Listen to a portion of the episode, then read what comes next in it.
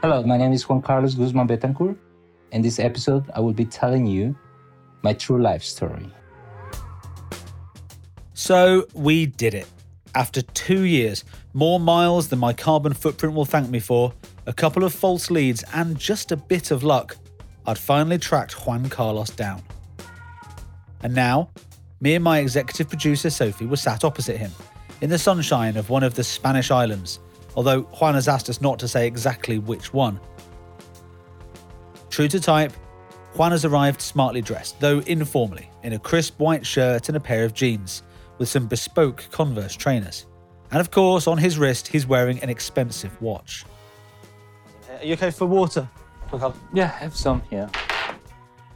This is a particularly surreal moment for me. I don't know if I ever really believed I'd be here with the man himself, the man I've been searching for for two years, the man I've been learning about and telling you about for the last six episodes.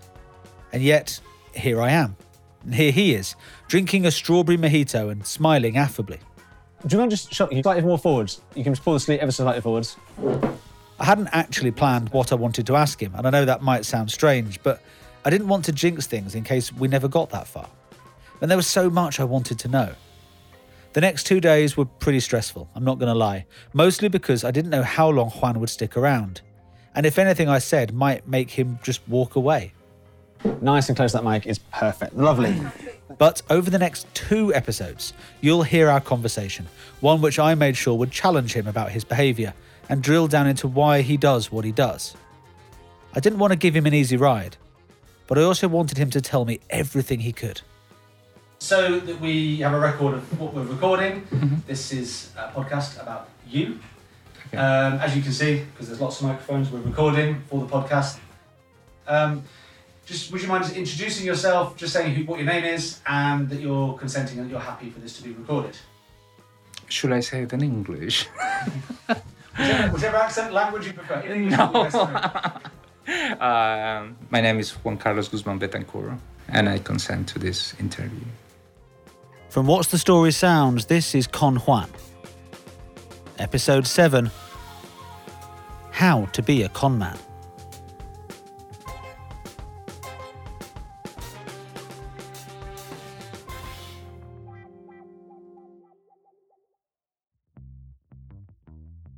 In the flesh, Juan is much as I expected him to be, if a little taller, to be honest. He's friendly, charming, or should I say disarming, actually. And the six hours I would go on to spend in his company would turn out to be enlightening, to say the least. Okay, let's go. And after he promised to tell me nothing but the truth, I asked Juan everything I've always wanted to know since I started this podcast, and everything that I hope you, the listener, wants to know too. But it makes sense to start from the beginning, on the tarmac, where we first started this journey back in episode one. Did Juan really stow away in the wheel well of that aeroplane? And how on earth did he survive that flight to Miami? I remember sitting at the airport at the end of the runway. There is this little fence, like maybe one and a half meter high, and there is a tree. And I was I used to sit there all the time, and I used to see the car, the, the planes when they come over uh, just before they take off. And I just jumped the, the, the fence, and I get went under the, the, the the engines of the plane, and I just climbed up there. Um, I had no clue what was inside, and I just hold myself in there, in one of the corners, and the plane started moving and taking altitude. And it was one point when the door just opened.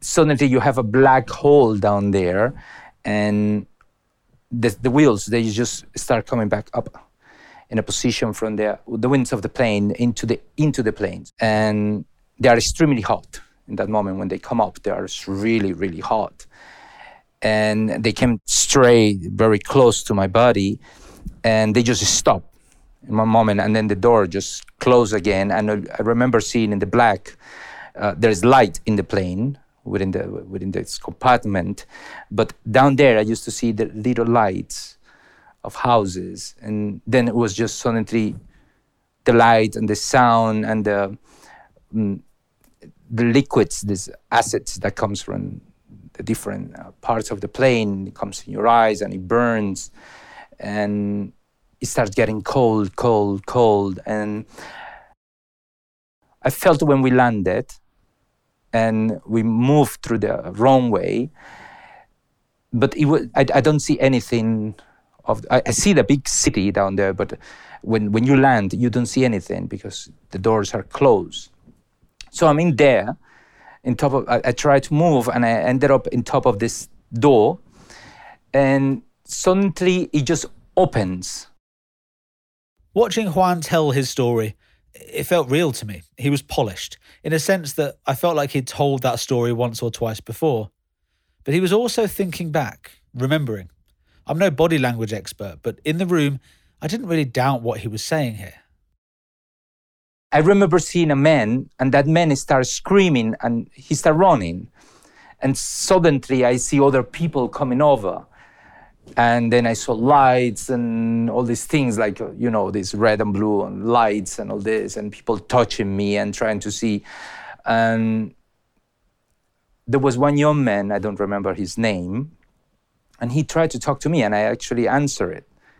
And then he say he's alive. He say he say in Spanish I was alive. And then everybody just turned back to look and they say, oh, yeah, he's alive. You know, they were talking in English, but apparently that's what they say. So they called the ambulance and the ambulance came over and took me to a hospital. And they all were talking, but I didn't understand. Back in the days, I didn't speak any English. And suddenly was all this, uh, uh, how would you say, this fuss about the entire situation. To me, they won't say anything. You know, the doctors and the nurses, they give me uh, hospital clothes and hold me to wash and everything, and they were checking on me, and then they would draw me back to the airport to send me back to Colombia. As we know, Juan didn't end up back in Colombia. Not yet, anyway. I asked him how he felt, tucked into the wheel well of that aeroplane. I imagine most people would be terrified they were going to die. I know I certainly would be. But that wasn't Juan's reaction. Were you frightened? No. That's the crazy thing. I didn't feel anything, just cold. you just feel extreme cold and this sound that it doesn't give you a headache, but this sound is so painful in the brain. It is actually painful in the brain, you know, because the, the, you feel the, the, the, the, the ears in so much stress that it's painful to the brain. You don't have a headache, it's just painful to the brain. We know that Juan's story starts not only as a stowaway, but, well, not as himself. I wanted to know why he hid his identity from the very beginning, something which has become the hallmark of his career.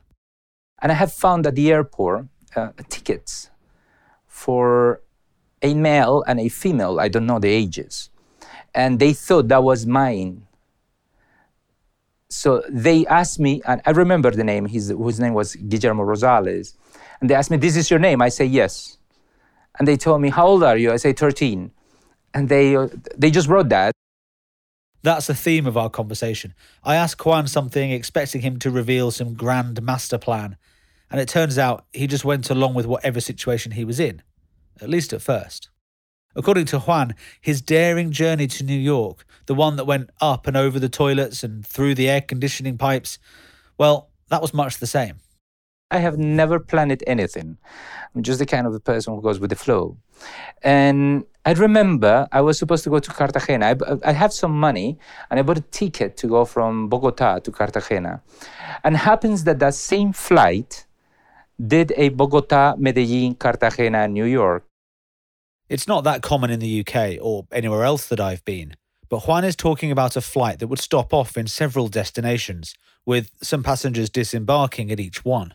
So we stop in Medellin, and when we arrived in Cartagena, I said, Well, I will stay here. And if they kick me out, they kick me out. If no, just keep going. But it was something funny because I have a toothache at the moment. So I left the plane through the back of the plane in Cartagena. It's a very small airport. And I left the plane, and the flight attendant, she, I asked her if she have a painkiller, and she had no. She said, she told me, no, I don't have. So I went to the office from the plane. I went straight to the office of the same company and asked the lady in there uh, if I can have a painkiller. And she say, from where you come from? I say, from the plane. And she went crazy and told me, Do You left that plane? I said, Yes. She just grabbed me from the arm and back, draw me back into the plane and asked the, the flight attendant, Did he left this plane? And she was like, Yes. You are not supposed to leave this plane. This is a sealed plane. Get inside. Then she came back with the painkiller. During the time I was outside, I believe they counted the passengers. And when I went inside, they just closed the door right behind me. And then we landed in New York, and I have no option. I arrived in New York. I remember it was cold as hell, and it was around two in the morning. I don't remember because the flight was late, and uh, I was in shorts and this is, you know, these t-shirts that have no sleeves or anything, and sandals, and I don't have a passport. I don't have even ID, and I went at the end. There was a toilet. So I went into the toilet and I stay in the toilet. Suddenly, sometime later, an officer comes inside. And I walk outside and there is one officer here and one officer here. I walk through the middle. And they didn't tell me anything. So I was in the customs area between immigration and customs. And I tried to walk out. And there was this uh, African American lady who was, I remember she was, she's tall, very beautiful. And she asked me, son, where is your customs uh, paper? And I say, oh, my family have it. And she said, well, you have to cross here when you, you come with them. You cannot cross alone. You need to have this. So I walked back, and I remember there was, you have the tunnel, it goes left, and then you have another one that is on the right that says Delta. But there was nothing in there. Like there was no flights at that time. So first I went into the X-ray machine. I got into the X-ray machine, and they say, no, if they turn this on, they will see me here. So there was a door. I remember there was a door, and I opened the door, and there was only a chair, some things for cleaning, and nothing else. So I got in the chair, but there was no ceiling in there. It's those ceilings that you can remove, you know, those uh, plafond things. And I got in there, and then I just decided to climb into the wall because I saw there was the wall, and it keeps going that way. So I climbed into the wall, and I stayed there. I don't know how many hours. I start moving further that way, and I pull it up the type of board that was there, and I see a yellow taxi going through. I don't know how much time I was inside there. I opened the door and it was already daylight. And I remember walking through a, a big highway and a man, he stopped. And he asked me, What are you doing? Where are you going? I don't understand. And then he talked to me in Spanish and happens to be a priest. Juan confirmed the story about borrowing clothes from the priest, posing in a cassock, and getting free travel on the train back to Miami. And he spoke fondly of his time in Florida. We'll come back to his memories of the Lozanos and of his lawyer and the things he got up to when he thought that nobody was looking. But when it comes to how Juan does what he does, I had to get on to talking about his hotel robberies. They're the first thing I'd heard about, the crimes Christian had told me about, which kicked off this whole journey. So, how does Juan talk himself into hotel rooms, break his way into hotel safes? What are the secrets of his craft, the actions which make him a successful conman? How do you get inside the room in the first place to then call security and open the safe? That's absolutely easy. Back in the days, or even in our days, you just go to reception and say, I forgot my key, and they give you a new key. I tried that earlier. I went to reception and said, I forgot my key. They wanted to know what room I was in and they wanted to see my ID. How did. Did ask you? That's the first, that's interesting. So what did Daryl not do? You look like a criminal, Daryl. you are not trustworthy. I look suspicious. yes. After reconciling myself with the fact that I apparently looked like the biggest lawbreaker in the room, and after Juan stopped laughing, we continued. But honestly, I, listen, we've heard stories that some of the people on these reception desks or in the hotels, they say, we asked for ID. The policy is we ask for ID, we want to see something, we want to, or at least you've got to say what name you are, what room number you want. So how do you know what room number, what name, who you being, what, what's the story? The thing is this, Daryl. Sometimes they, uh, they, they may ask you. Sometimes. The rules is that they have to ask you for security. But the rule as well is that you don't want to bother the guest. The rule as well is lie till the end because if we go in front of a court and we tell the court we just give the key to the person, we are the ones in trouble. You know what I mean? I think so. What Juan is saying is that the hotels might be supposed to ask for ID, but they don't always. And when it comes to a police investigation, it's their word against his whether they did ask or not.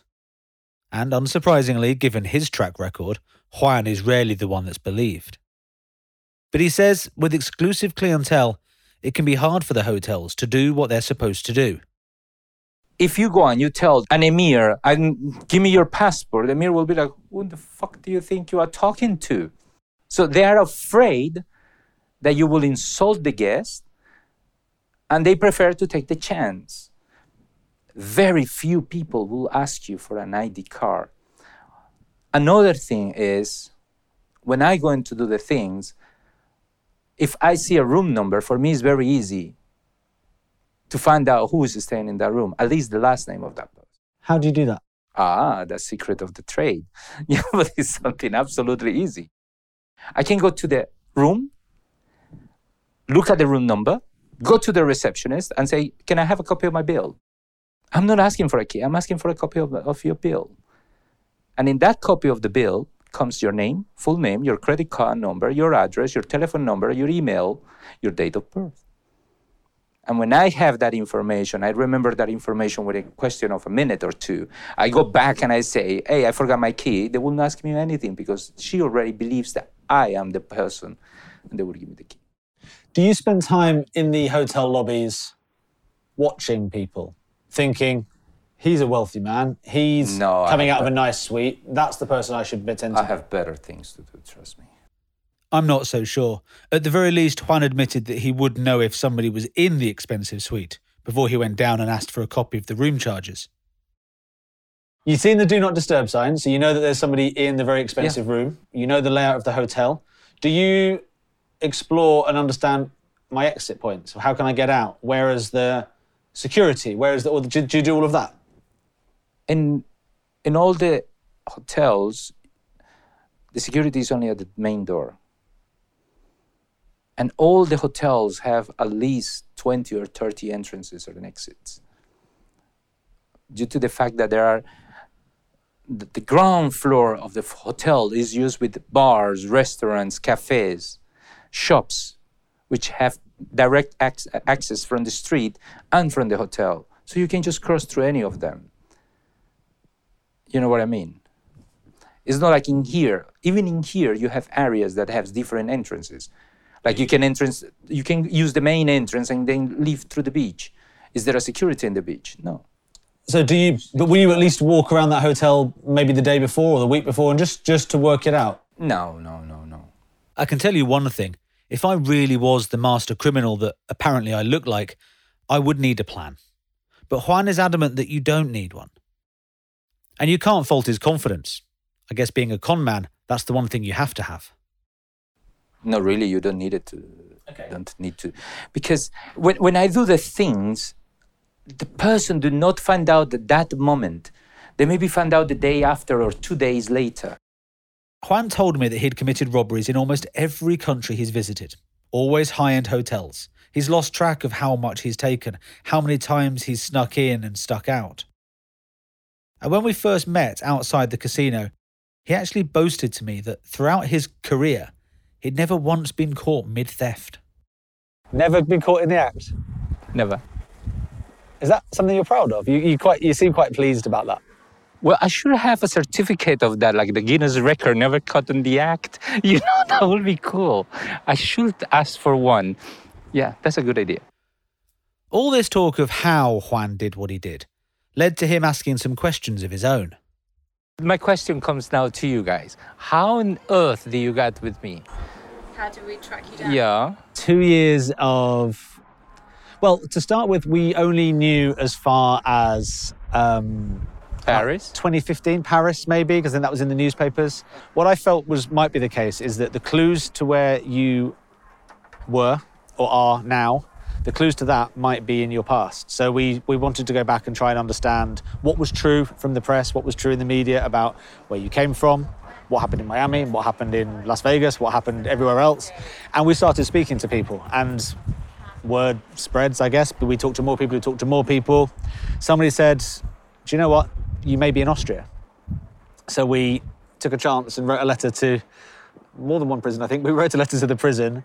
And what was your, well, let me ask you that. What was your reaction when you received our letter?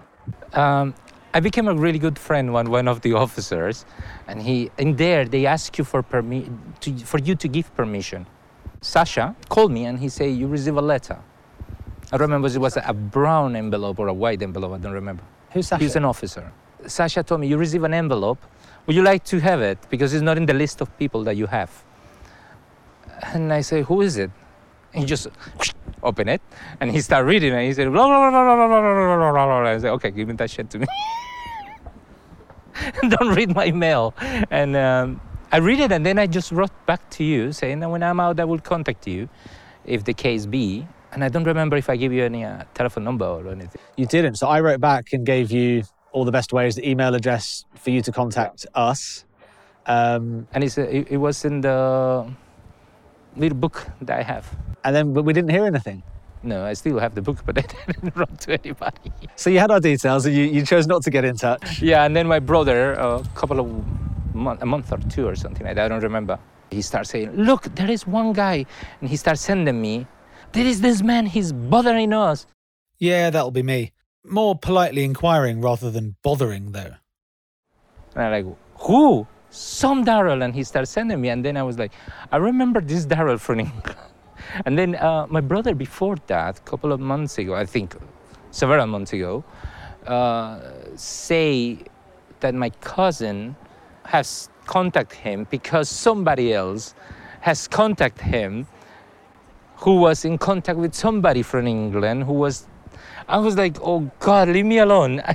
So, persistence had paid off. All that effort trying to find friends and family, it had worked.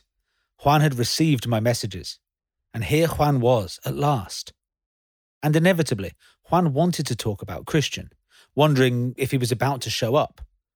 In our exchange of messages, Juan had made it clear he didn't want to meet Christian. He didn't want to sit down with a cop across the table. But had brought a message to play to Juan. And when he listened for the first time in our meeting, he was a little speechless.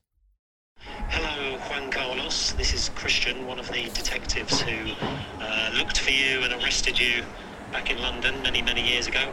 I was always intrigued by you uh, and how good you were at what you did. What you did back in London in the hotels, how influential your actions and your demeanour and lots of things about you, how influential they were to me when I uh, when I became an undercover officer, pretending to be other people.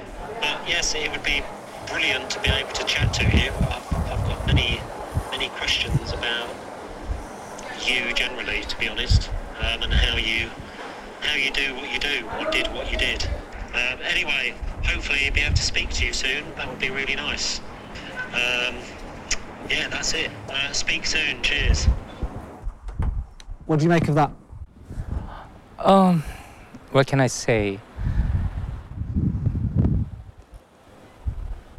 I'm kind of speechless. I never thought an officer would say such a thing. You know, What, which bit particular? that I would inspire him to become a better cop.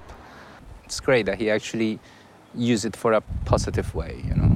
If I can say, you seem a little bit different after hearing that than you did before. Has it surprised you? Yeah, yeah, yeah. You know, I never expected such a a thing. Getting back to the how, I asked Juan Carlos about how he travels, about his passports. How does he get in and out of countries? Does he forge documents to sneak in and out? I didn't know how open he would be, but he started to divulge some of his most closely guarded secrets. I have other names, many names, many passports. Tell me, who are you? Who are your other names? Oh God, so many I don't even remember. You know, I must have the passport here and just read the name and then, uh, yeah, I remember this dude. You know, but I have too many things. Too many names. How many identities do you have? I don't even remember. I, somebody told me 90. Oh, probably more than that. More than 90. Yeah, that's the known ones. What do you mean? The ones that the police may know. You know, there are others that they don't even have a clue. Okay. Um, How do you get them? How do you get these passports? How do I get those passports? I uh, how can I explain? I have a s- passports from Spain. I have passports from France, Italy. I have a British passport. I have American passport. I have Canadian, New Zealand. I have now Argentinians. I have Brazilians. You know, Okay. So you have all of these passports, and they're all in date. Are they all in your name? How do you renew them? no, How no, do no. you- I have them in different names. different names. Okay. So what's your? Maybe you can't tell me your British passport's name, but do you remember the names with the passports? Do you remember them as, as people? Yeah. And do you? It's, it's not as people as for me. It's as characters. Okay. Tell me about your characters then. Give me an example of a character that you adopt or have adopted in the past. like in, in my case every passport must have a story and must have a life it would be like um, uh, tolkien Yep, Juan Carlos just compared himself to the author J.R.R. Tolkien, who wrote the fantasy trilogy The Lord of the Rings.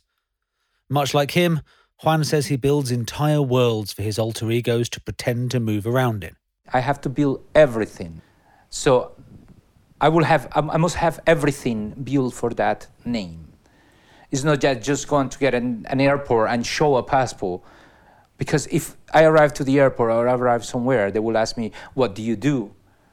You know what sort of business do you do? Where where you born? Well who's your family? So you have to build everything You, there must be some characters that you have that you've expired or that you you no longer because you've, uh, yeah hundreds of them can you can, tell me the story of one of your characters? One of your favourites. my favorites i don't have favorites For somebody who was clearly quite proud of his network of fake identities, he seemed reluctant to tell me much about them. So I asked Juan to talk me through the planning of a crime and how he chooses which identity to use. But let's say tomorrow you go and do a job and you decide you're going to go to Morocco. Do you have a Moroccan passport? no who, Could you- who not even the moroccans wants that please you Right. cannot even leave morocco with that thing Will you tell me? Talk me through the thought process of okay, I'm I'm gonna I'm going to do a job. This is what I need. This is getting in character. How much how much preparation you do? Talk, talk walk No, you, do, you don't need the preparation. Uh, At the moment that I have the passports, I know what it's each thing. When I travel, I will take three or four passports with me. Because I will enter this country with the one name. When I leave that country and I land in the next country, I'm a completely different person. A completely different nationality, completely different date of birth. Is that to cover your tracks? Yeah. It's not just to cover your tracks, because if they are tracking you with this passport, they don't expect a completely different person to land. You disappear. You know. So, where do you keep all of your passports? Where do I keep all? That's a secret of trade. Should not be revealed. But they're not they're not just you know tucked under the bed or under Oh the pillow. no, like grandma, no. So what do you do? I have different places to hide them, to keep them. Friends or secure places? Secure places. And what else do you have? Because okay, so I'll, I'll come clean. One of the one of the police officers we spoke to hmm thinks that maybe you have a secret stash in London. Of course. Come on, a good, every decent criminal must have it. London, Paris, and New York. Of course. Of course. So if you can't tell me whereabouts in London it is, I'm not going to be it's a able to. fashionable place, I can say. Okay. Despite promising to be open and honest, Juan was starting to be evasive. But I wanted to know more about this stash. I'm not going to be able to find it. So why don't you tell me what's in it? What's in your stash in London? My stash in London, from documents to money to clothes, Clothes? of course. Why would you need clothes? You know, especially to places like London, that you, it's pointless of traveling with clothes to London. So you arrive in London, you go to your secret stash, hmm pull on a new suit. No, I just go home. To me, it's home. You know, it's one of the houses that I have. You got a house in London. I'm not telling you anything. Do you spend time maintaining it? Do you know how much money you've got here or there? Or is it sometimes you go to them and it's a surprise? Like, oh, I forgot that was there. yeah, actually, even in my pocket, sometimes I put the hands. Like, oh, oh, I got some money here. You know, I forget everything. I swear, I don't remember. I put the things that I forget it. How much, uh, how much money do you have around the, that you can just access around the world? Cash? Yeah. It depends where I am. I don't know. In total. In total, I cannot tell you because I don't even know how much I have in London. All right. You know, I don't know how much I have in New York. I don't know how much I have here in Spain. So I don't know. We're talking thousands, tens of thousands. More than that, of course. What do you tell me? I can live Give- give me the very. I, I can I can sleep very well at the Ritz for a couple of months without problem. you know, not the millions in every place, but enough. I didn't want to push Juan too much more on this because there was lots more I still wanted to find out. Crucially, I hadn't yet got stuck into why Juan's life had gone the way it had. And I wanted to take stock of what Juan had told me so far. I found myself liking him, enjoying his company and his stories. But the words Christian had said at the very beginning were still ringing in my ears. do not believe any word this man says. Everything that he does is is calculated to deceive. Maybe I was being sucked in. Maybe it was time to start holding Juan to account and drilling down into that question of why. So, next time, that's what we do. We go through Juan's decisions, we look for reasons, and we find out whether his criminal career is finally over. Con Juan is a What's the Story original podcast series. It's presented by me, Daryl Brown. The words of Juan Carlos are played by, well, actually, the real Juan Carlos. Music is supplied by KPM Production Music and Universal. The executive producer is Sophie Ellis, and our consultant, the man who kicked off this journey, is former detective Christian Plowman. What's the Story Sounds is the home of great storytelling.